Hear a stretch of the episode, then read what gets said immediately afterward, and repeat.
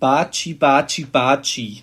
Und damit zur aktuellen Debatte bei der Frauen-WM leite ich dieses Intro ein von meinen Freunden von Roy Bianco. Robert Grützfeld, was ist deine Meinung zum Eklat der spanischen Frauen-WM? Hast du es mitbekommen? Ich habe nichts mitbekommen, nee. Was? Wie? Ich habe überhaupt nichts mitbekommen. Ich habe mitbekommen, dass das Finale Spanien-England war. Korrekt. Ich habe mitbekommen, dass das auch relativ ausgeglichen war, beziehungsweise sogar, glaube ich, in Verlängerung ist. Korrekt. Aber mehr habe ich leider nicht mitbekommen. Okay, dann hole ich dich kurz ab und dann holen wir mal die Meinung. Aber das war nicht das, was du gestern bei uns privat in die Instagram-Gruppe geschickt hast, oder? Doch, genau das. Ah, okay, alles klar, ja, okay. Dann bin ich ein bisschen vorab informiert. Okay, ich fand es ein bisschen crazy. Und ja, für die, die es nicht mitbekommen haben, genau, Frauen-WM, Spanien gegen England und Spanien hat gewonnen.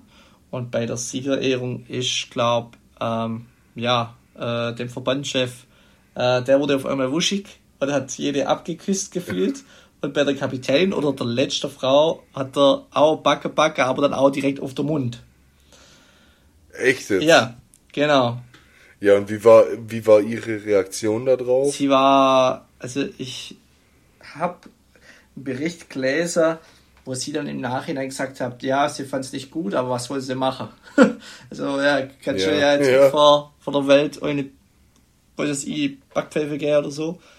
Aber... Ja, die Frage ist nur, wenn der dich vor der ganzen Welt auf den Mund küssen kann. Ja, gegen deinen Willen. Das kommt natürlich auch zum Teil zurecht. Die ganze Aktivistinnen zum Thema, ja, weißt du, mit Frauen kann man das leichter machen und so. Und finde die Diskussion auch wichtig, aber ich fand es schon irgendwie komisch. Also da gab es dann den Insta-Beitrag von Messi, wie er da diese Haube kriegt. Und, ich glaube, das haben wir auch schon mal diskutiert. Ein kleines Déjà-vu. Ja. Und dann irgendwie, das kann man nicht mehr toppen. Und dann halt ein Bild von dem Verbandschef, der die Frau küsst. Genau, auf den Mund. Ja, das ist eine absolute Frechheit. Das geht gar nicht. Ja. Ich weiß gar nicht, was ich da dazu sagen soll, aber das ist, glaube ich, mit Abstand das Letzte, was mir einfallen würde bei so einer Siegerehrung. Mhm. Also ganz ehrlich, ich verstehe nicht, ich glaube, wir haben letztes Mal bei dem Messi-Thema auch schon drüber diskutiert. Ja. Ich weiß nicht, was sich da manche Leute rausnehmen, nur weil sie der Chef von irgendwas sind. Also keine Ahnung. Ja. Das geht weder im öffentlichen Fernsehen, bei irgendeiner bei irgendeinem Preisverleih, noch geht es in irgendeiner mittelständischen Firma, ja, weißt du, wie ich meine? Klar.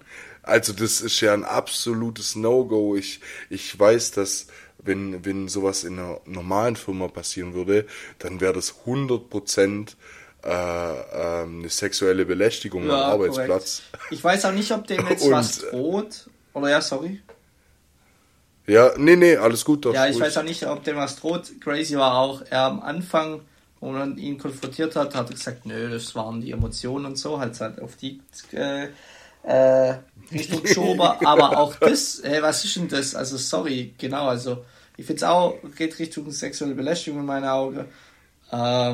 Ist ja, schon 100%. Crazy. Er hat sich dann dafür entschuldigt. Was ist das? Und ich aber Karl-Heinz Rummenigge hat gesagt, naja, also ich glaube, heute irgendwo habe ich auch einen Bericht gelesen vom Rummenigge, wo er gesagt hat, naja, wenn man einmal Weltmeister wird, dann gehen halt die Emotionen durch. Und dann so ein Meme, lol, what the fuck. So. Ja. Nee, das ist überhaupt keine Entschuldigung. Mhm. Also, wenn du jetzt hingehen würdest und alles auf die Emotion schieben, oder?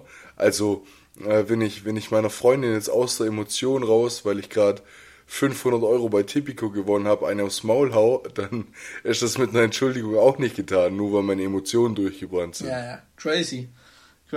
Also, nee, wirklich kein Verständnis. Und dann für solche schwachsinnigen Aussagen wie vom Rummenigge dann noch viel weniger. Also wirklich, da muss man dann, wenn einen niemand gefragt hat, dann bezieh wirklich lieber keine Stellung wie sowas. Ja, genau. Und ich finde es halt schade, dass jetzt wieder genau das so, das bleibt in Erinnerung. Überschattet. Weißt du, wie ich meine? Und ja, genau. Ich fand, Frauenfußball hat, also meine Meinung, in den letzten Jahren extrem an Beliebtheit gewonnen und auch zu Recht.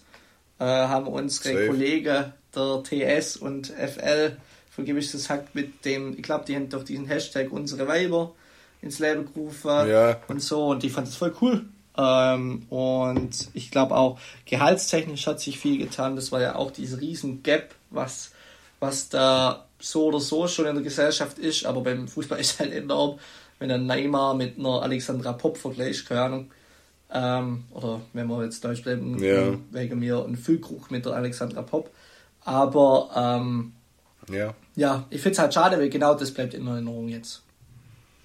Ja, natürlich. Oh, schwieriges Ding, ja, das überschattet dann schon.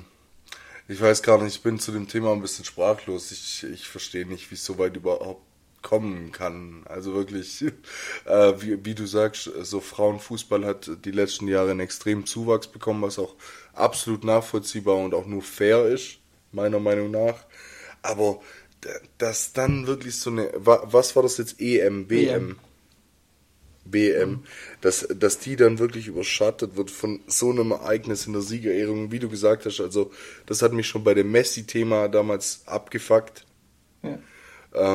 weil ich einfach finde, so hey, die Mannschaften spielen da ein Mordsturnier, gewinnen das Ding, die sollen dann einfach im Vordergrund stehen, weißt du, wie ich meine, sich feiern dürfen, die haben die Leistung gebracht, die Organisatoren dahinter, sei mal dahingestellt, wie es war oder wo es stattgefunden hat oder. Die können sich ja dann für sich feiern, aber da in den Vordergrund zu stehen und dann, also, nee, wirklich. Weiß ich nicht. Kann ich nichts zu sagen, aber ich habe positivere Nachrichten vom Fußball, und zwar mein VfB. Ja, gewusst, also, dass es kommt. für mich läuft die Woche schon exzellent, weil ich glaube, das wird die erste und letzte Podcast-Woche sein, in der ich mich offiziell als Spitzenreiter betiteln darf. Ich wollte es gerade sagen, wann bringt er den Dad-Joke, dass er Tabellenführer ist? Das ist der klassische Dad-Joke. Junge, das war, also für alle, die es nicht wissen, ich bin ja großer VfB-Fan, und mein VfB hat am Samstags Auftaktspiel in der Bundesliga gegen Bochum daheim 5-0 gewonnen, und ich war live dabei in der Kurve. Junge, aber da habe ich schon auch ein bisschen was zu erzählen, weil das war schon heftig. Ich bin das erste Mal in meinem Leben bei dieser Karawane da mitgelaufen. Ja.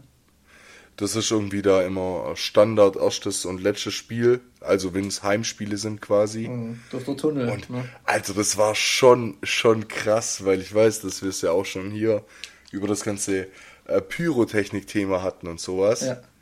Aber das war schon, diese Karawane hat an einem Tunnel angefangen. Ja. Und in dem Tunnel haben dann halt alle angefangen, ihre Bengalos und so zu zünden. Und es war übelst geil. Aber du hast halt kein bisschen Luft mehr bekommen. Also 0,0. Ja, ich habe auch gedacht, tatsächlich bei den Bilder, ja okay, wenn da eure Panikattacke bekommt, ist halt rum. Also ja, ist halt, also da ist dir nichts übrig geblieben, außer deinen Schal ums Gesicht zu wickeln und versuchen, aus dem Tunnel nachher irgendwie wieder rauszukommen. Ja.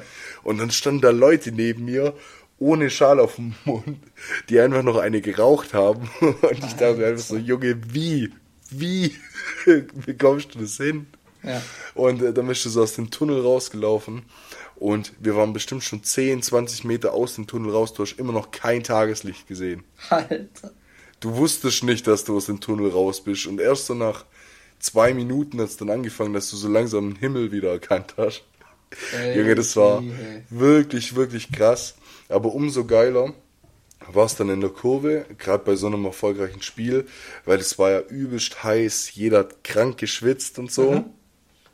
Und du bist halt auch null an Getränke gekommen, aber es ging schon alles irgendwie. Übrigens VfB, gute Aktionen, das habe ich nämlich bisher noch nicht mitbekommen, aber die haben ihre Sprudelpreise im Stadion reduziert für den Tag. Sprudel, okay. Cool. Also du hast für einen Sprudel statt 4,50 1,50 gezahlt. Ah, war fair.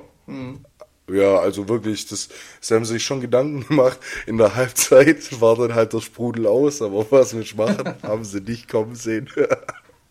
Und es war eine richtig geile Erfahrung, so das erste Mal ganz vorne in der Kurve dabei zu sein, beziehungsweise im Ultras-Block, weil das halt die ganze Zeit mit diesem Einhaken, Choreo und so schon ein sehr, sehr geiles Erlebnis war. Und zusätzlich dann der VfB, das noch 5-0 gewinnt, obwohl ja gerade eher getrübte Stimmung innerhalb des Vereins ist, war das so ein richtiger Lichtblick. Ja, cool. Nö, freut mich. Ist doch, also freut mich jetzt nicht als Freiburg-Fan, aber ist cool, wenn ihr auch mal Luft da oben schnappen dürft, weil Bin mal gespannt, ob es da euch hält, ja, aber ja, schauen wir mal. Nee, das sage ich auch gar nicht, aber was halt brutal geil war, gut, du führst schon 2-3-0, weißt, bist happy. Yeah. Und auf einmal fangen sie so einen Block an, ja, und noch zwei, dann haben wir die Bayern.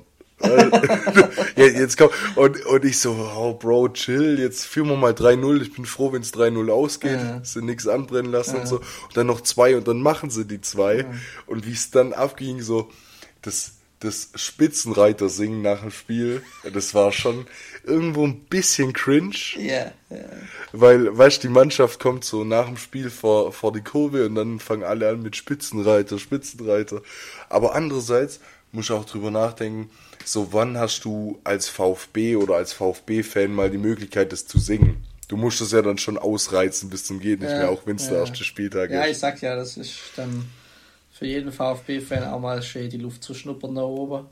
Und nee, absolut. Aber wie gesagt, transfermäßig ist es gerade alles ein bisschen schwer. Endo weg, Mavropanos weg. Aber ja, kriegen sie es schon hin, aber ich glaube, das war nicht der einzige Schocktransfer die letzten 2 Wochen, oder? Seit der letzten Aufnahme, also auf dieses Neymar-Thema komme ich überhaupt nicht klar. Ja, da ist jetzt sehr wieder fußballlastig, aber das Thema, die kratzt man schön an. Also, ja, da habe ich auch... gleich zum Anfang. Habe ich Paul Breitner Interview gesehen, der, weil ich das gelesen, keine Ahnung, und der hat mir gesagt... Ja, endlich ist sie weg, die linke Bazille. Wir müssen sie nicht mehr ertragen. Und die Sonys hätten gekauft. Finde ich eigentlich irgendwie ganz witzig. Ja. Und in dem Beitrag, auf Bild war es, stimmt. Und das habe ich übrigens gesehen auf Insta. Und dann habe ich dann random Fact gesehen, dass bei der WM 2018 in Brasilien ein Barbesitzer die Aktion gehabt hat bei... 2014, oder? Sorry, 2018 gesagt hast. Genau. Also es war nicht die Brasilien-WM, sondern WM 2018 war in Russia? Nee. Ich bin mir gar nicht... War die nicht irgendwie Russland? In Russland? Doch, die war in Russland. Ja. Und da hat ein brasilianischer Barbesitzer die Aktion gehabt, bei jeder Neymar-Schwalbe ein gratis Shot. Das war so ein Random-Effekt in diesem Bildbeitrag, fand ich übel witzig. Aber ist auch witzig. Neymar, und das kann ich so unterstreichen, unterstreichst du auch, hat seine Karriere irgendwie die falsche Berater gehabt, die falschen Leute um sich rum. Und, und sich auch einfach falsch verhalten. Ja. Ich weiß nicht. Also, es tut mir einerseits leid, weil ich weiß, dass Neymar sicherlich von Anfang an das Potenzial mitgebracht hat, eines Tages mal Weltfußballer zu werden, 100%. Safe, ja. Aber einfach die Entscheidungen, die er getroffen hat, plus die Verletzungsanfälligkeit, die er einfach mit sich gebracht hat, plus Aktionen wie dann halt, keine Ahnung, leichte Verletzungen und man fliegt für 3 Wochen in Urlaub mit irgendwelchen Kumpels. Ja. Wie wenn es überhaupt nicht geplant wäre, so schwierig. Und ich habe jetzt einfach so das Gefühl, als ob dieses Kapitel Neymar so richtig verkorkst worden ist. Weißt du, wie ich meine? Ja. Das hätte ja fast alle... So mit 31 jetzt fast alle Zeitungen nach Saudi so geschrieben. Und ich finde, das trifft es ganz gut. Der... irgendwie ist er immer gekommen, war so ein Superstar und dann war aber der Hype nach 6 Monaten weg. Und dann gefühlt hat er solide Saison gespielt, der hat ja auch richtig geile Akzente, der Mann kann kicken und das weiß er auch, aber irgendwie ging es halt immer nur ums Geld. Also kann man so oft sagen im Fußball, ich weiß nicht, aus vielleicht so ein Buzzword-Satz, aber bei ihm trifft es halt echt krass zu. Und dann fliegt er mit einer Boeing 747 nach Al Hilal, wo ich frage, ob ich Plastiktüte verwenden darf oder nicht. Yeah. Und der Typ nimmt sich halt ein Passagierflugzeug und fliegt nach Saudi-Arabia. Welcome to Deutschland. Ja, keine Ahnung. Ja. Ist halt... Nee, schwierig. Und gerade bei dem Thema, was irgendwie lässt mich das auch nicht los, dass ein Mbappé zum Beispiel gerade auf dem Weg ist, seine Karriere genau in so einen Weg zu leiten. Das glaube ich tatsächlich nicht. Ich glaube, der Mbappé ist so ein Fuchs, oder ob es ein Fuchs ist oder nicht, weiß ich nicht, aber ich glaube, dass er mit Real schon irgendwas unterm Arm gemacht hat. Ob das jetzt ja, gute Schiene ist oder nicht, weiß ich nicht, weil ich glaube, dass Vereine Spieler nicht direkt kontaktieren dürfen. Da gibt es aber wahrscheinlich auch 1000 Grauzonen. Und ich glaube, dass der halt unter der Hand schon mit Real was hat. Er lässt jetzt bei PSG, er lässt noch austrudeln. Und dann sagt er, hey, ich war loyal zu PSG, ich habe meinen Vertrag gehalten, bin nicht einfach gegangen oder habe wie in Aubameyang einfach protestiert 2 Wochen und bin dann zum anderen Club. Nee, ich habe meine Pflicht getan, weißt du? Und dann geht der nächste Sommer zu Real und ist mega glücklich und hat halt jetzt schon unter der Hand sowas mit Real. Das ist meine Vermutung. Aber kann auch das kann gut sein, aber was ich damit gemeint habe, ist, wenn in dem Alter schon solche Mätzchen anfangen, wie es jetzt sogar die letzten 2 Jahre jetzt schon läuft, jedes Mal zur Sommerpause mit Paris. Ich weiß, dass Paris auch kein einfacher Verein sein wird, aber ich finde, der Mann steht die letzten Monate oder auch schon 1, 2 Jahre einfach mehr negativ in den Medien als positiv. Der Typ beeindruckt vielleicht ab und zu mit Fußball.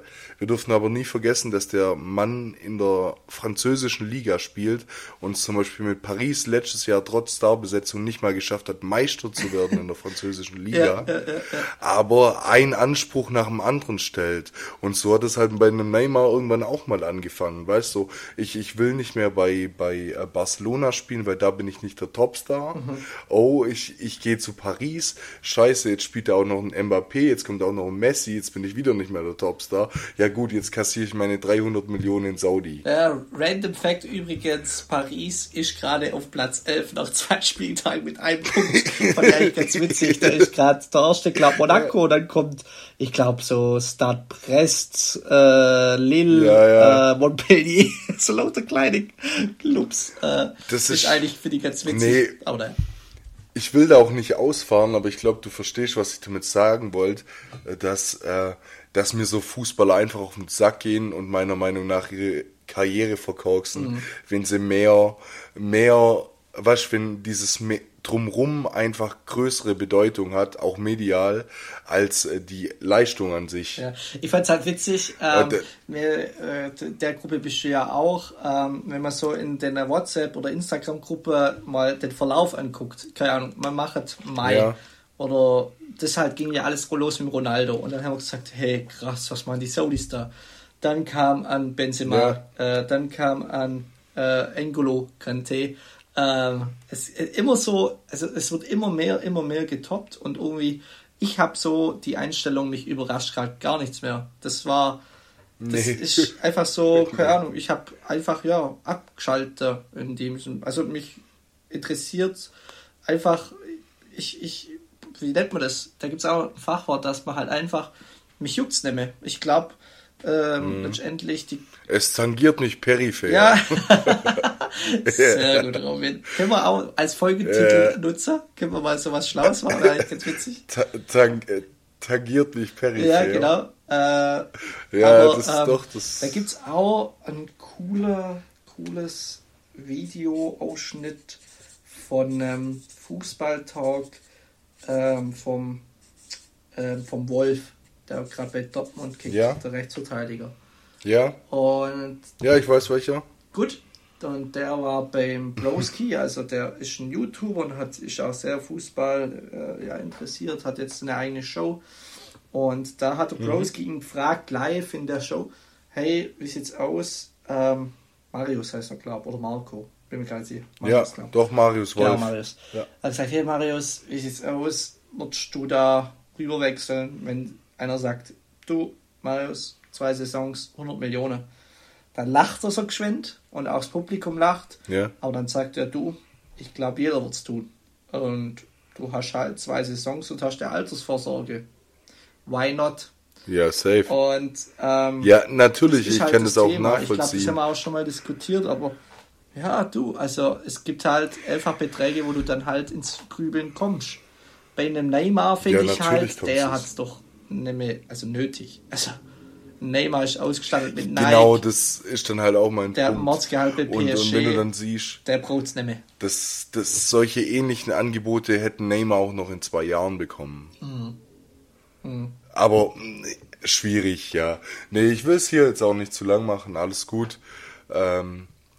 Aber ja, es hat einen bitteren Beigeschmack. Ich habe mir die Liste die Woche auch wieder angeguckt, mit was die ganzen Transfers waren, die diese Saison schon nach Saudi-Arabien sind. Mhm.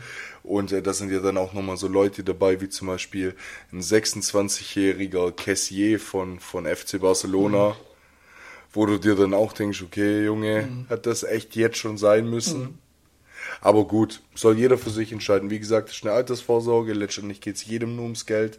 Aber ich finde, wenn du dich da dein ganzes Leben lang durchboxst und wenn du mal guckst, wie wenig Leute es prozentual zum Profi schaffen und dieses Ziel vor Augen hast, deine ganze Jugend und immer Abstriche machst, in Internaten lebst und so, dann diesen Sprung schaffst, Profi wirst, irgendwann beim FC Barcelona spielst, 26 bist, dann solltest du dich meiner Meinung nach doch eher nochmal vielleicht auch ein bisschen aufs Fußball konzentrieren, bevor du dann anfängst, das große Geld zu machen.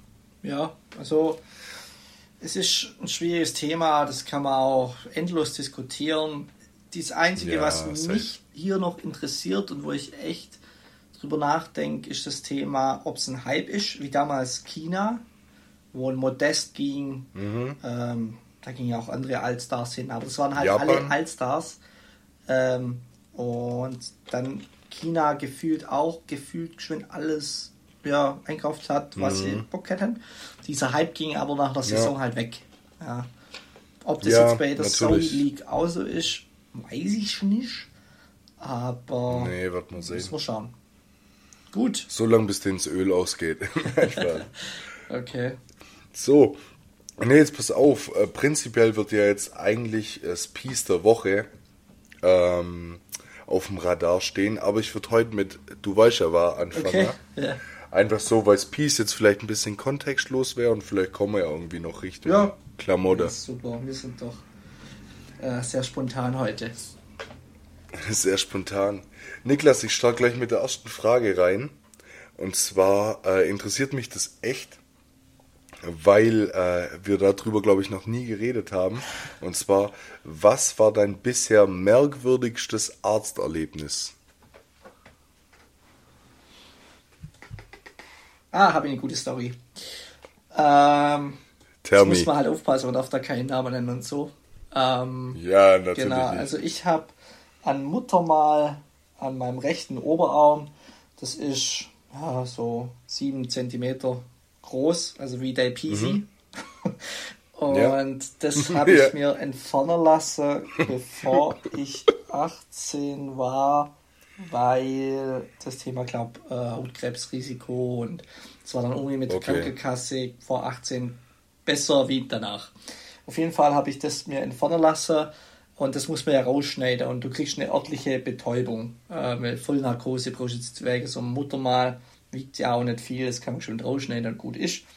Und das Witzige war, da sagt er, willst du zugucken oder wie willst du hinliegen? Da sage ich, nee, muss nicht unbedingt sein. Und dann fängt er an, holt seine Spritze, betäubt es, dann dauert es ja so 2 bis 3 Minuten. Und dann schneidet er da rum und auf einmal sagt er, hey Niklas, fährst du eigentlich Ski? Ja, so Skifahrer etc. Und hat da über Skifahrer erzählt und währendher merke ich halt, also guckst halt doch nach rechts, weil du halt dich doch interessiert, wie der durchkommt. Also der hat da geschnitten, aber es hat jetzt so richtig wohl, wie er wollte hat.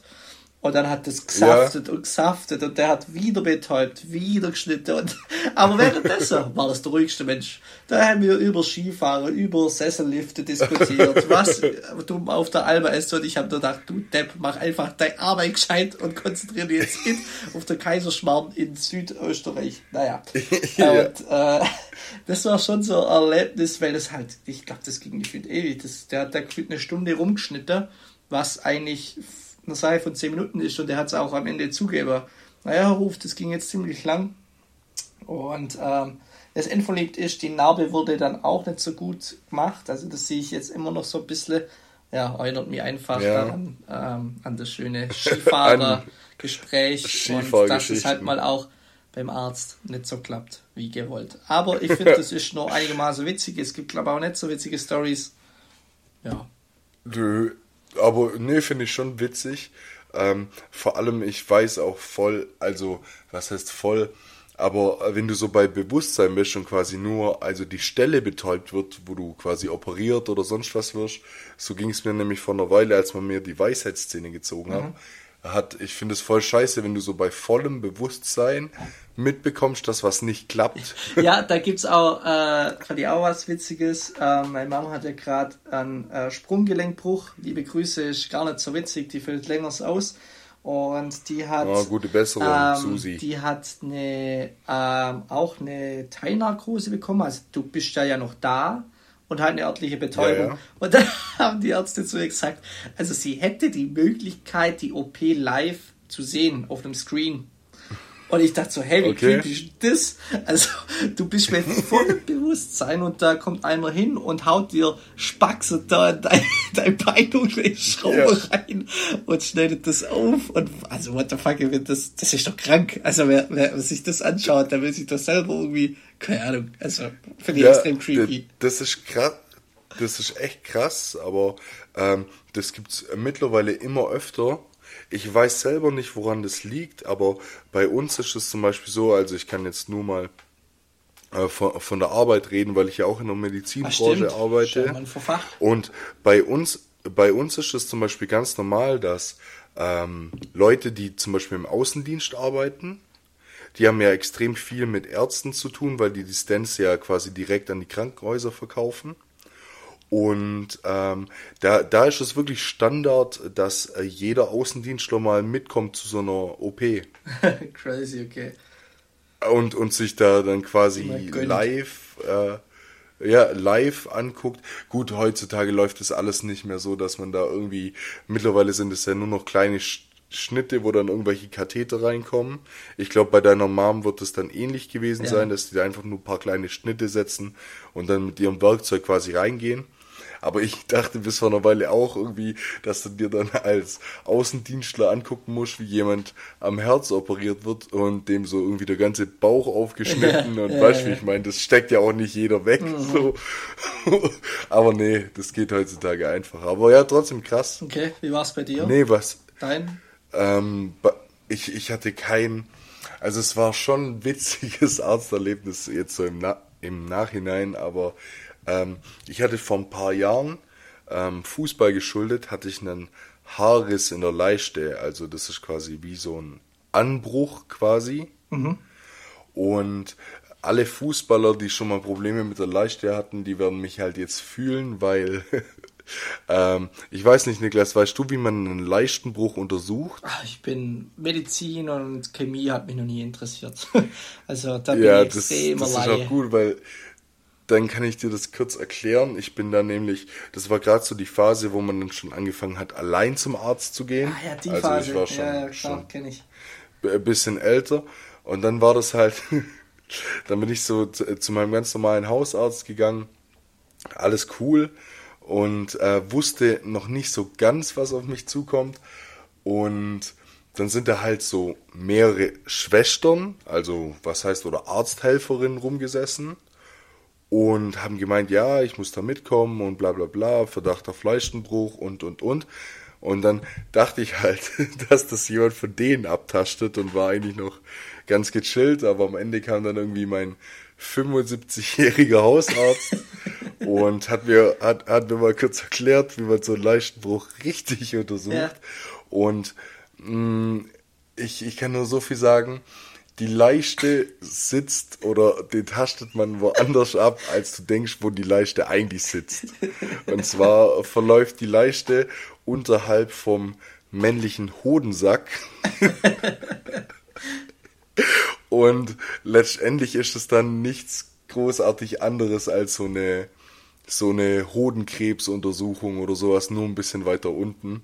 Und ich habe von allen meinen Kumpels, die da auch schon mal Probleme mit hatten, halt gehört, dass gute Ärzte so das gleich checken und das vielleicht, keine Ahnung, 10, 15 Sekunden geht. Aber das ging bei mir dann halt auch echt mal 10 Minuten oder so. Also es war übel heftig und das ist eine Erfahrung, die ich niemandem wünsche. Trotzdem, wenn ihr Probleme habt mit der Leiste, geht zum Arzt. Ist wichtig, kann einiges passieren.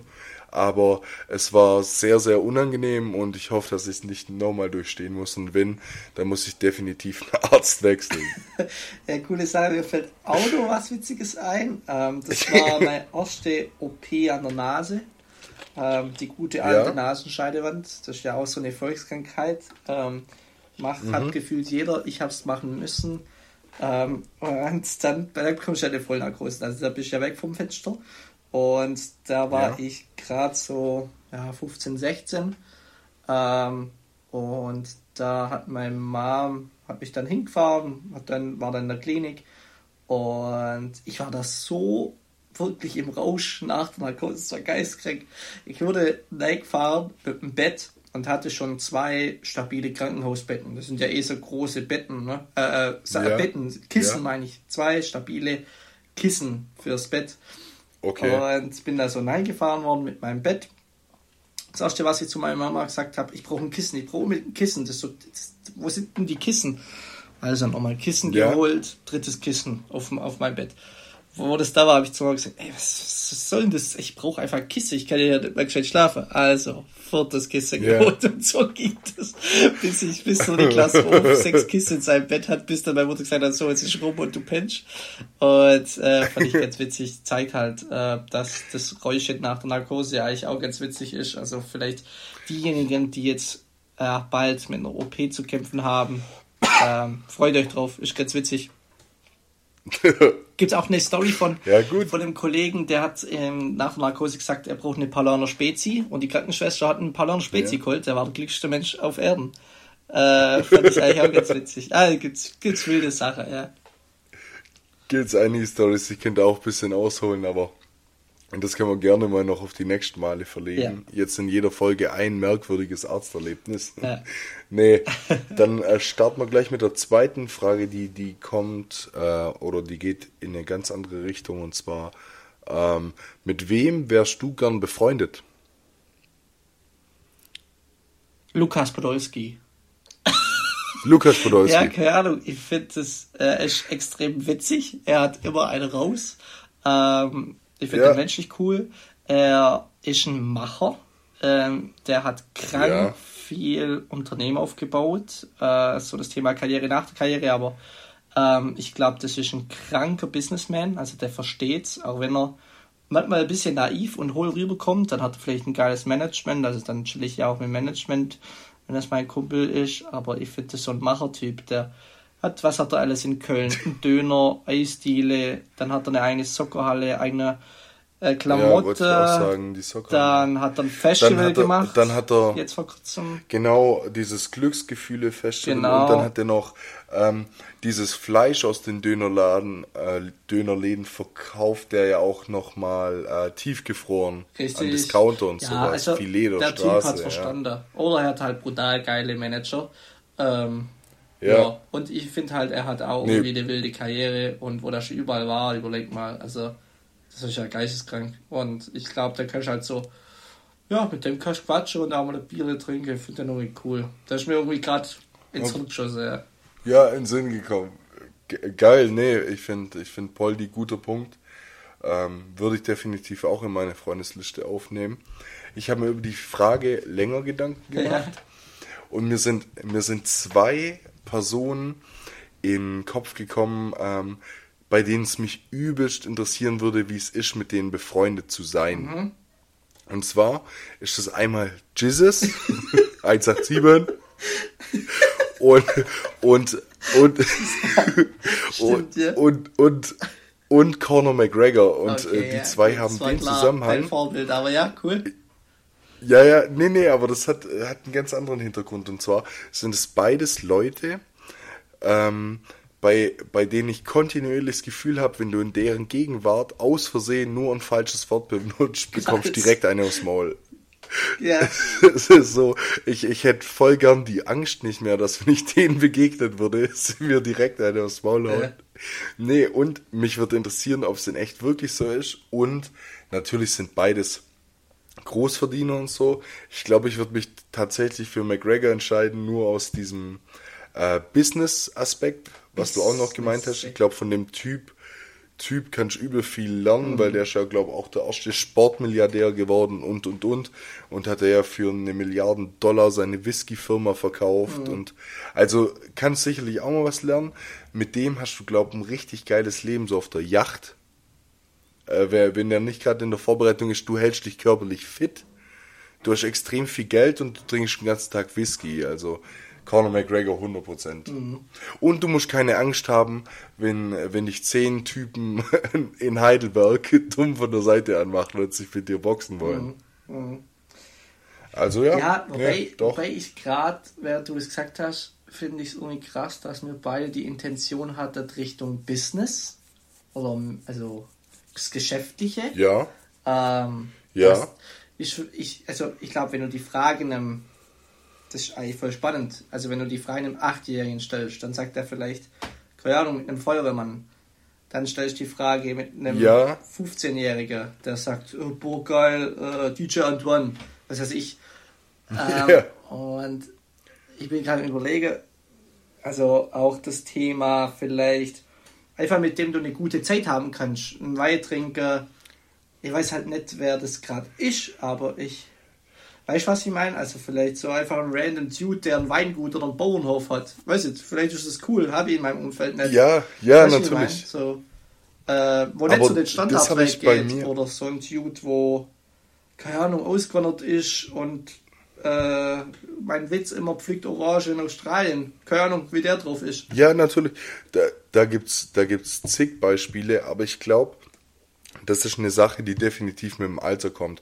Also ich habe das auch schon länger bei mir selbst beobachten können, dass du ja irgendwann an einem Punkt bist, wo du dir so deinen gewissen Freundeskreis aufgebaut hast, weißt du, wie ich meine? Also da sind dann Leute dabei, die du als Kind kanntest, Leute, die du erst später in der Schule kennengelernt hast und so. Aber bei mir kam das dann irgendwann schon, dass das mal ein bisschen gestockt hat, sich von dem Freundeskreis vielleicht auch andere Leute wieder ein bisschen ausgegliedert haben und. Also das variiert immer ein bisschen. Und die Leute, die danach gefolgt sind, so in meinem Freundeskreis, sind schon alles Leute, nicht nur businesstechnisch, aber Leute, die mich in meinem Leben schon ein bisschen weiterbringen. Also weißt du, von denen die in mein Leben gekommen sind, weil ich auch mit die Intention habe, so, krass, von denen kann ich noch was lernen. Weißt du, wie ich meine? Mhm.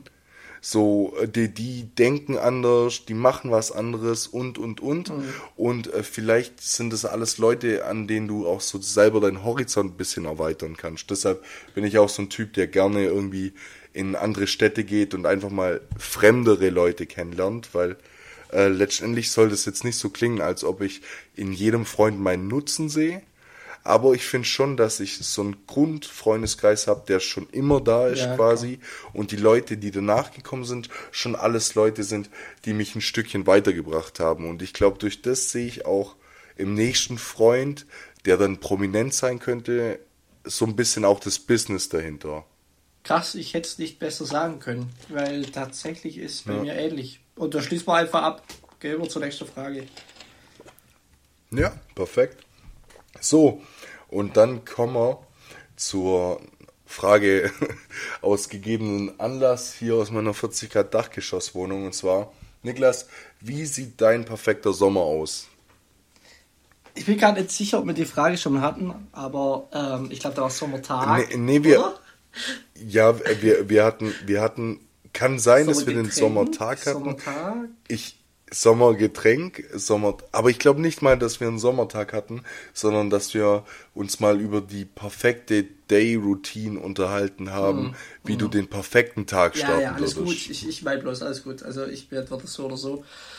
Perfekter Sommer. Ich habe da... Wie lang geht dein perfekter Sommer? 2,5 Monate. Gut, das ist eigentlich... ähnlich zu der aktuellen Lage, ja, gerade ist ja echt mit diesen Hitzeschwankungen brutal, finde ich. Naja,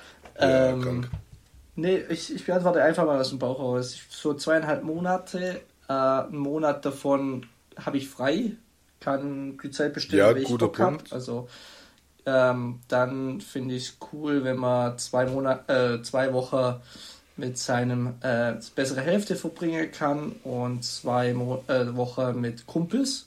Also so ja. 2 coole Urlaube. Das finde ich ganz cool. Und ja.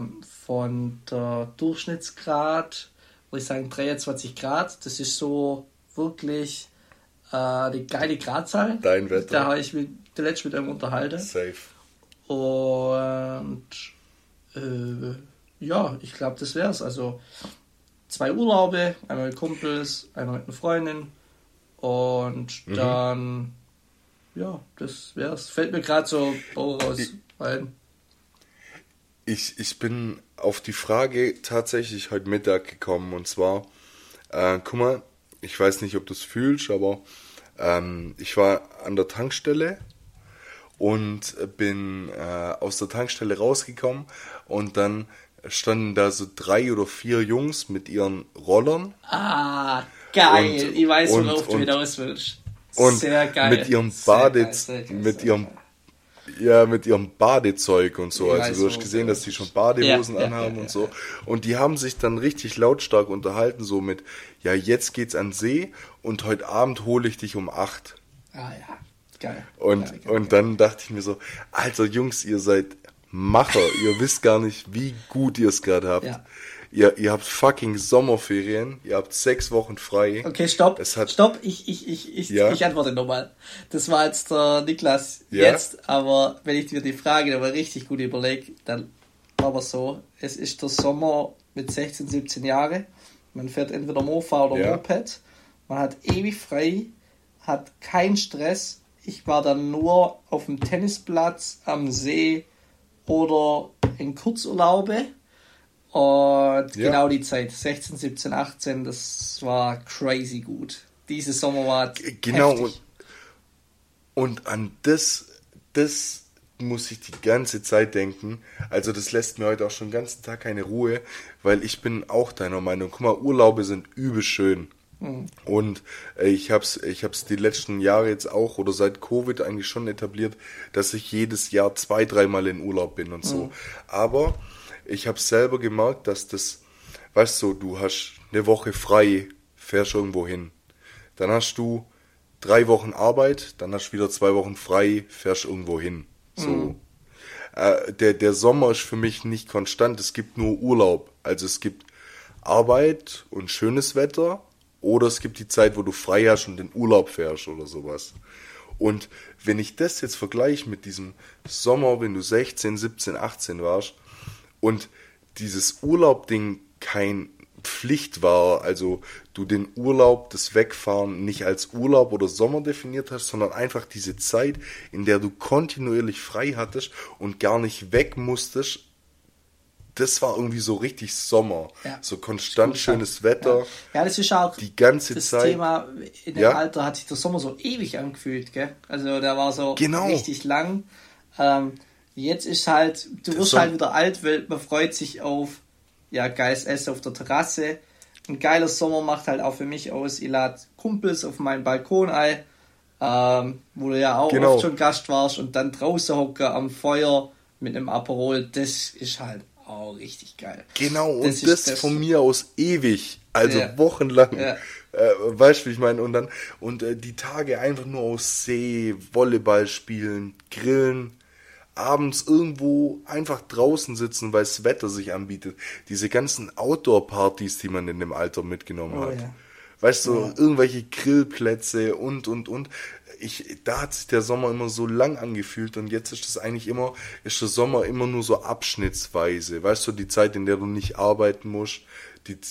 Klar kannst du es auch mal etablieren, dass du irgendwie eine Woche in Urlaub fährst und dann hast du noch 5 Tage frei und da holst du das alles ein bisschen nach. Aber deine ganzen Freunde müssen ja auch frei haben. Und früher war das so, krass, wir haben alle 6 Wochen Sommerferien. So 6 Wochen, das war der Sommer. Und jetzt geht irgendwie alles so schnell vorbei. Ich werde da richtig melancholisch, weil ich heute schon nachgedacht habe, so, Alter, es ist der 22.8., während wir hier aufnehmen. So, der Sommer geht maximal noch 3-4 Wochen, wenn wir Glück haben. Und das ist immer so dieses Jahresding, auf das man sich so freut, und dann zieht es so an einem vorbei, weil man irgendwie nicht mehr 6 Wochen frei hat und nicht mehr alle frei haben. Das ist schon irgendwie schade. Ja, tatsächlich, da war ich echt melancholisch. Also wenn dann die Zeit zurückdenkst, ich mach's gerade selber, das war schon crazy, das war irgendwie anders. Ja, das war jetzt hat man halt übel seine geil, ganze, ich würde auch alles dafür tun. Ja, jetzt hat man seine ganze, einfach Verbindlichkeiten, die man halt hat. Ja, genau, und irgendwie, es ist so, und das ist auch nicht schlecht. Nee, ist nicht schlecht. Ich kann mir dadurch vielleicht Sachen auch, keine Ahnung, Urlaube leisten, die ich mir zu dem Zeitpunkt halt nicht habe leisten können. Weißt du, wie ich meine? Aber dass man so das Beste draus gemacht hat und es alles so lang ging, das irgendwie finde ich es richtig schade, dass es nicht mehr so ist. Aber wer weiß, vielleicht kommt ja immer nochmal ein perfekter Sommer. Aber ich gehe mit dir und sage auch, so irgendein Sommer 2016, 17 ist mir völlig egal. Ja, also diese Mofa, Moped, Jutes, Cola-Häuser, Freibad.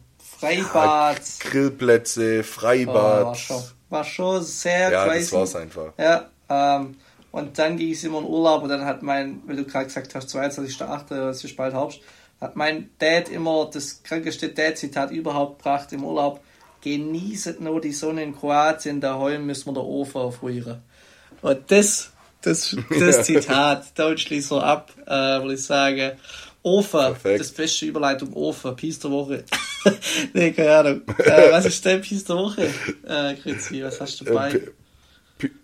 Piece der Woche. Also die einzige Herleitung, die ich habe, ist, im Sommer ist es wichtig, schöne Schuhe zu tragen, die gut zu deinem Sommeroutfit passen. Mir persönlich ist es ein großes Anliegen, dass meine Schuhe meistens sauber sind. Haben wir ja auch schon oft drüber geredet. Wie kriegen wir Air Force am besten sauber? Du hattest damals Feuchttücher, weiß ich noch. Ich war immer der Typ mit diesem heißes Wasser auf ein Handtuch. Ah, okay. Ja. Und das ist mir vorher erst aufgefallen, ich habe zum Geburtstag von Freunden von mir ein Sneaker-Cleaner-Set bekommen von Kanst. Und ich habe das jetzt tatsächlich am Wochenende das erste Mal ausprobiert, und das ist ein absoluter Gamechanger. Man muss sich zwar ein bisschen mehr Zeit nehmen, aber die Schuhe sehen aus wie neu. Und deshalb ist mein Piece der Woche von Kanst Sneaker-Cleaner Professional Set. Ich hau's in die Story. Mashallah. Ja, ist doch super. Ich habe da auch sogar... So, und du? Wo habe ich das gesehen? Unsere Story von unserem Kölner Influencer. Der hat seine Sneaker einfach in den Laden gebracht zum Reiniger. Da macht sich wirklich welche selbstständig für die Reinigung. Voll crazy. Also eigentlich voll das coole Modell. Aber anderes Thema. Aber ja, gar nicht schlecht. Nee, wirklich. Ja. Aber fühle ich. Ja. Ist keine schlechte Business-Idee. Ja. Vor allem auch die Schnürsenkel raus da, und die machen es dann halt richtig, wie ein Auto halt, so richtige professionelle Reinigung. Ja, natürlich, und wenn du jetzt heutzutage drüber nachdenkst, dass, ich glaube, so ein Standard Air Force Paar mittlerweile 120 € kostet, also die komplett weißen, da lohnt es sich dann schon auch mal irgendwie, wenn du in einer Großstadt wohnst, zu sagen, okay, jetzt nehme ich 20 € in die Hand und lass die professionell reinigen. Hab dann von dem Schuh aber noch ein halbes Jahr länger was. Ja, safe. Ja, gut. Nee, kommen wir zu deinem Piece. Ich habe eigentlich was sehr Cooles. Es ist halt ein bisschen teurer, muss man einfach offen ehrlich sagen, aber es ist ein Hemd von Ruff. Ich weiß nicht, ob du die Marke kennst. Ja, doch. Ja, hat mich gecatcht. Ich werde es mir wahrscheinlich nicht holen, weil ich es zu teuer finde, aber das ist so ein Coco Jumbo Hemd, also für den Sommer.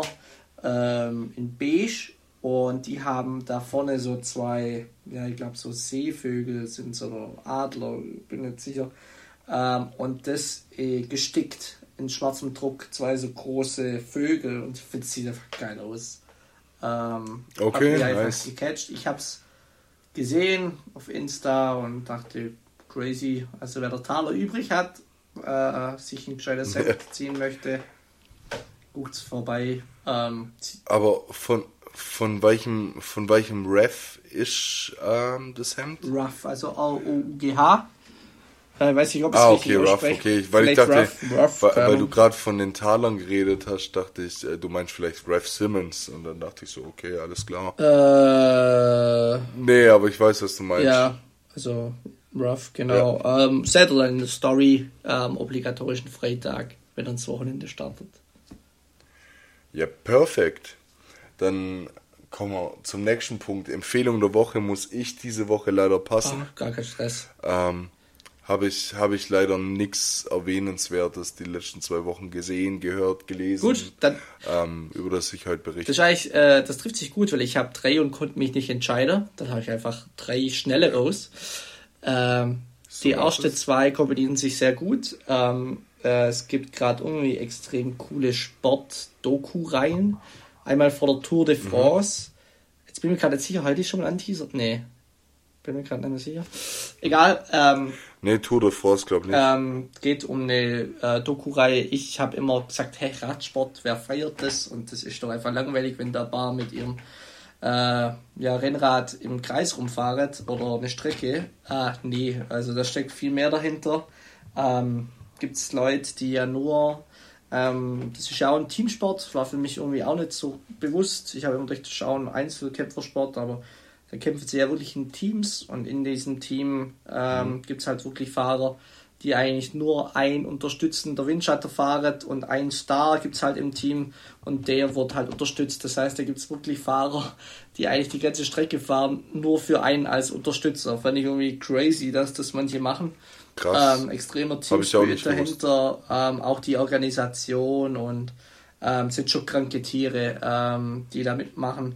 Man denkt ja immer so dünne Häterle, die hängen nicht viel drauf, aber was das auch mental mit einem macht, wenn du wirklich schon 3-fach K.O. bist und dann kommt nochmal ein Berg, dass die da halt einfach auch attackieren. Ne? Also fand ich, ist eine coole Doku, Netflix-like, sehr emotional und mit 1000 Effekten und geilen Schnitkünsten, aber und ich fand es sehr cool. Tour de France, ich habe das noch nie beschäftigt und seitdem bin ich mir gerade am Überlegen, ob ich mir eins ziehe.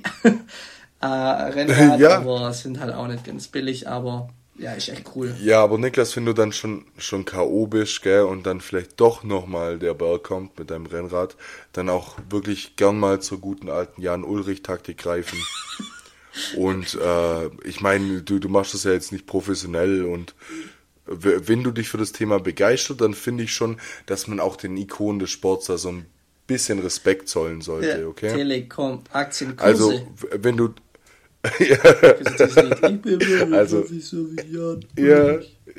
Ulrich. Ja, genau. Ja, okay. Nee, sorry. Witziges Kommentar zu deiner Doku. Machen wir weiter. Ja, die nächste Doku ist genau das gleiche, nur mit Tennis.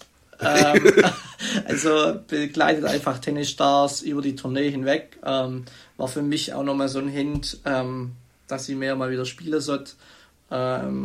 Und ist ganz cool. Da brauche ich eigentlich nicht drauf eingehen. Und die dritte Doku war auf YouTube über das Thema Daytrading und das Thema Comedy-Gruppe. Und man macht ja immer so ein bisschen Witze und weiß so grob, um was es geht. Aber ich weiß nicht, ob du das mitbekommen hast, ApoRed, der Allerechte, dem ist ja ein bisschen das Geld ausgegangen, dann ist er nach Dubai geflüchtet und dann hat er so ein Video gemacht mit so einem Lukas, hieß der, und mit dem war er dann zufällig essen und dann sagt er so, hey Lukas, kannst du mir irgendwie Tipps geben, wie ich mein Geld anlegen sollte und so, und dann sagt er, ja, hey, ich mache so Daytrading. Und wenn du Bock hast, kann ich dir zeigen, wie du Money machst, Moneymaker, und wie wir da hustlen und weiß was ich. Und ist ja alles ganz lustig. Und dann sagt der ApoRed, okay, dann lege ich meine 5.000 Euro an. Und dann ist so ein Cut. Und dann sagt der YouTuber, okay, dann bin ich mal in die Gruppe rein. Und der hat sich da wirklich da angemeldet und der beschreibt halt den gesamten Prozess. Ist für mich mega spannend gewesen. Weil ich das Thema Trading auch interessant finde, aber ist halt einfach Scam, weil du halt hier, du musst schon 400 Euro bringen, dass du überhaupt in die Gruppe kommst und lauter so Kleinigkeiten, wo halt einfach ein bisschen schwieriger sind und dann beschreibt er halt auch, wie das Unternehmergeld macht, wie der ApoRed Geld macht Und ist eigentlich ein cooles Thema, aber wenn man da halt ja so scammt wird, ist scheiße. Das, und sollte man auch die Finger verlassen. Also da kann richtig viel passieren. Ja, also die schaffen da ja auch mit ihren 30er, 50er Hebel. Und in Deutschland ist das noch ein bisschen reguliert, aber wenn du halt in Dubai hockst, dann kannst du auch kranke Hebel nicht machen. Und das ist dann halt wirklich gambeln. Also das ist einfach nur noch Glücksspiel. Letztendlich. Und, das ist ein übelst interessantes Thema mit diesem Daytrading, weil ich habe zwar keine Empfehlung, weil ich möchte auch nicht jede Woche mit diesem Tim Gabel Podcast kommen, aber der hat vor ein paar Wochen oder vielleicht auch schon 2-3 Monaten hat der einen Podcast aufgenommen mit einem Kampfsport-YouTuber, mit Ringlife heißt der. Ja. Und die kommen dann auch auf dieses Thema mit Startkapital und, wie hast du das alles aufgebaut? Und der hat damals auch erzählt, dass der halt nach der Schule bei Zara gearbeitet hat, gell? Und das hat er einfach so gemacht mit 1.500 Euro netto oder so, ist daheim wohnen geblieben und der hat es dann irgendwie geschafft, in 2 Jahren, glaube ich, 25.000 Euro zur Seite zu schaffen, also anzusparen. Und ist dann halt voll da damit in dieses Investment-Thema. Und das ist richtig witzig, weil ich möchte auch nicht zu viel vorwegnehmen, aber der hat diese 25.000 Euro dann investiert in Medizinaktien mehr oder weniger, also in eine bestimmte, weil da irgendwie ein paar Tage später eine klinische Studie zu diesem Medikament rausgekommen ist. Und der ist dann quasi hingegangen, hat das alles reingebuttert und letztendlich hat die erste klinische Studie von dem Medikament gezeigt, dass das Medikament keine Wirkung hat. In dem Fall und dann ist und dann ist die Aktie halt einfach mal kurz, also keine Ahnung, aus seinen 25.000 hat er, glaube ich, am Ende noch 6,5 oder sowas.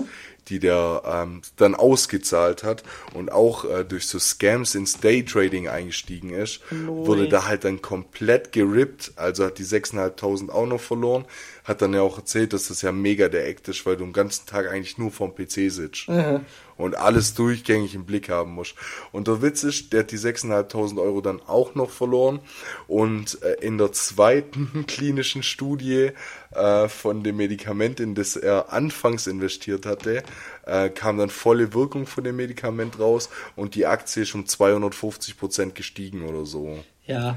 Also heißt, hätte er die 6,5 einfach drin gelassen, weißt du, wie ich meine? Und hätte sich nicht zum Gambeln quasi im Daytrading überreden lassen.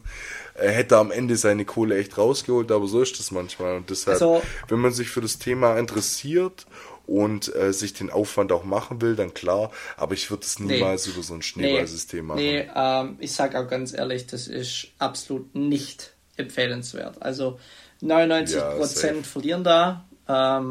Wirklich, also die Rate ist extrem hoch, dass du halt dein Geld verlierst. Und das Geile ist auch, der fasst das nochmal ganz gut zusammen, wie viele Red Flags es gibt. Also Red Flag 1, du musst schon mal Kapital bringen, um überhaupt dabei zu sein. Ich glaube, du brauchst 300 bis 400 Euro musst du bringen, um überhaupt in diese Gruppe zu kommen, wo es diese Trading-Tipps gibt. Red Flag 2, das Unternehmer, der Broker dahinter hockt auf der Seychelles, ist halt auch nicht so ganz cool. Red Flag 3, die Auszahlungen funktionieren gar nicht. Also, falls du mal Glück hast und dein Trade richtig setzt, naja, die 7.000 Euro, die du halt auf deinem Konto hast, gehen halt nicht so schnell raus. Ist nicht so geil. Ja, natürlich also, ich rate keinem. Ich finde die Doku nur spannend, weil klar, ist schon irgendwie interessant, wenn man so Graphen sieht von diesen Comedy-Gruppe-Typen und die dann innerhalb Sekunden Tausende von Euro setzen, wo du denkst, hey, das ist ja krank, das muss ja eine Dopaminreise sein, des Grauens, das ist ja wirklich krank. Und es ist halt wie Glücksspiel. Und das ist wie den ganzen Tag vorm Automat sitzen. Genau. Entweder kommt die Sonne oder es kommt halt der Teufel. Und entweder lässt du im richtigen Moment auszahlen oder halt nicht.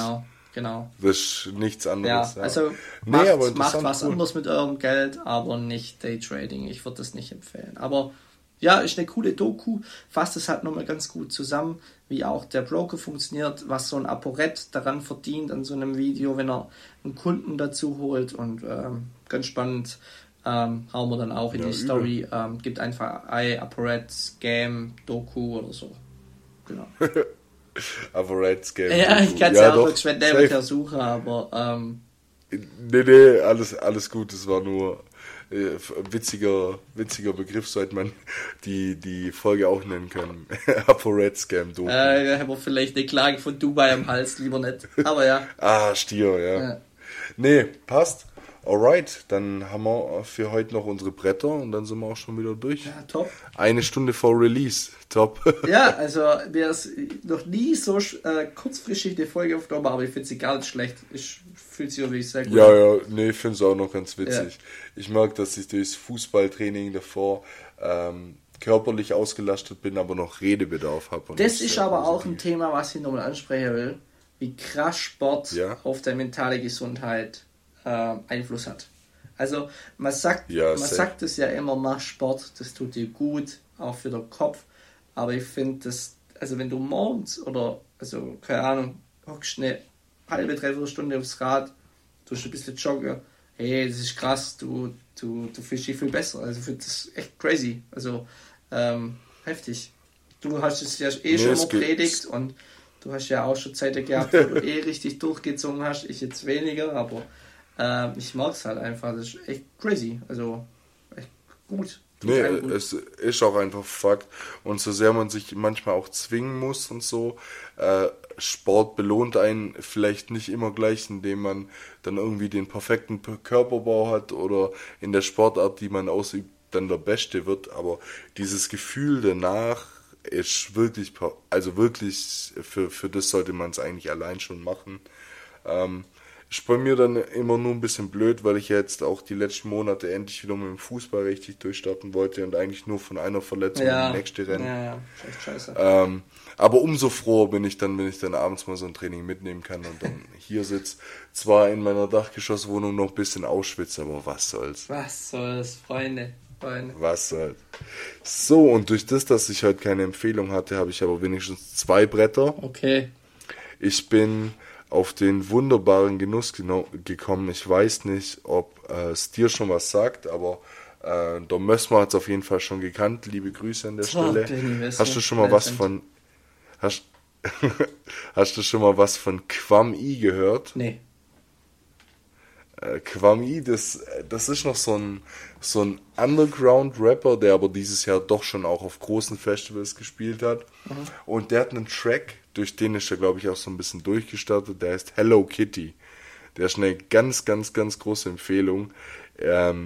Geht rein stimmlich so ein bisschen in dieses Simba-Ding, also von der Stimmlage her, aber ist doch mehr so ein bisschen Trill. Mhm. Okay. Also von dem her große, große Empfehlung. Brett Nummer 1, Quam-I, Hello Kitty.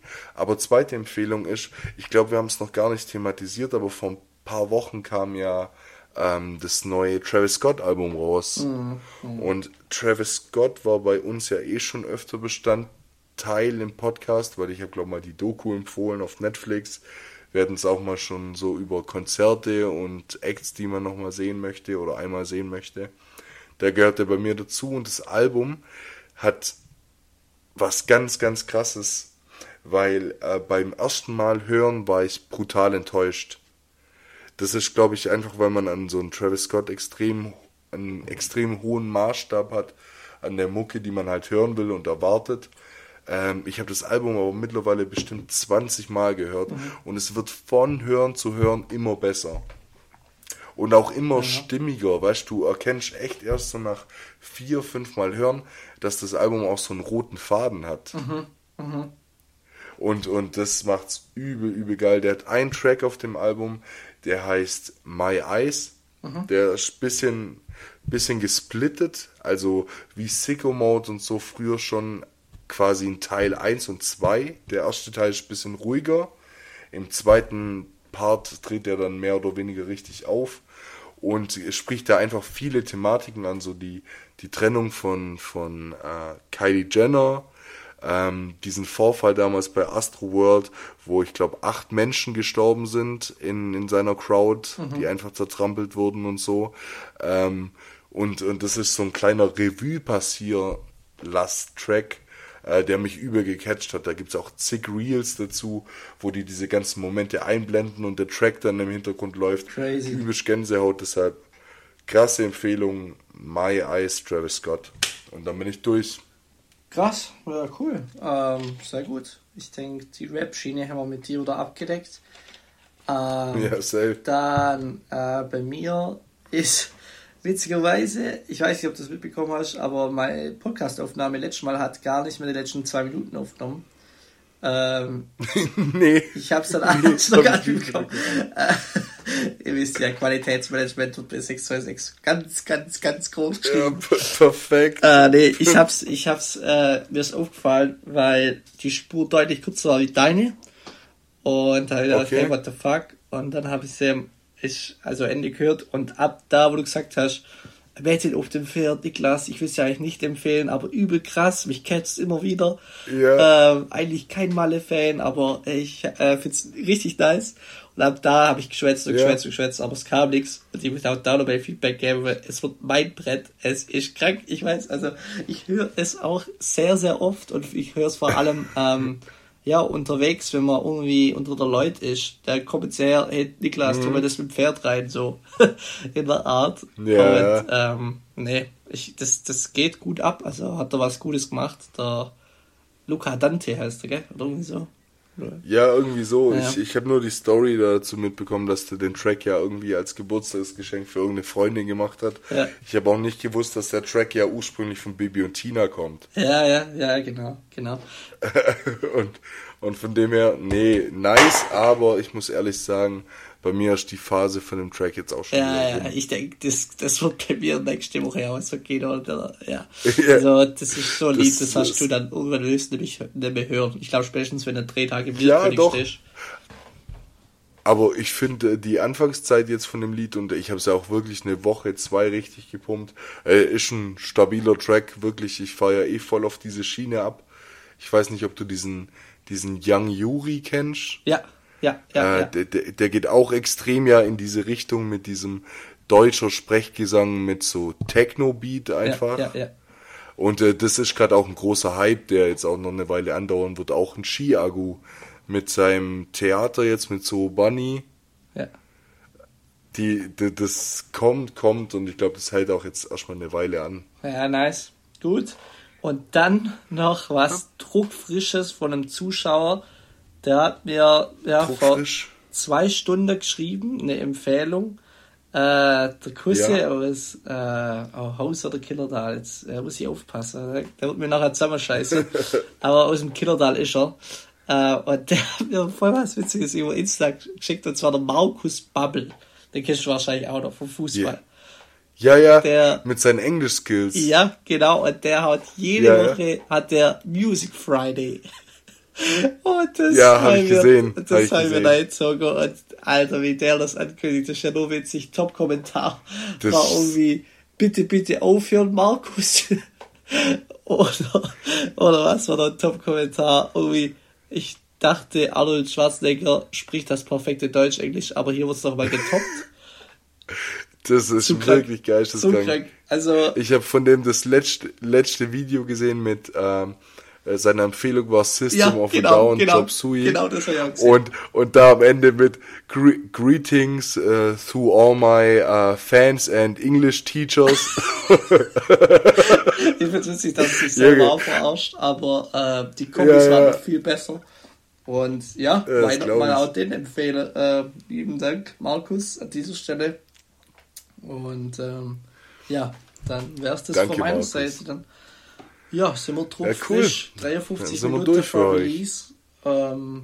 Perfekt. Passt es doch. Alright, alles klar. Dann wünschen wir euch eine schöne Restwoche. Genießt die hoffentlich noch nicht letzten Sommertage. Holt mal den Sommer aus 2016 nach. Einfach 6 Wochen gelber Schein. Und ja, haut rein. Liebe Grüße. Ciao, ciao. Bis dann. Ciao, ciao.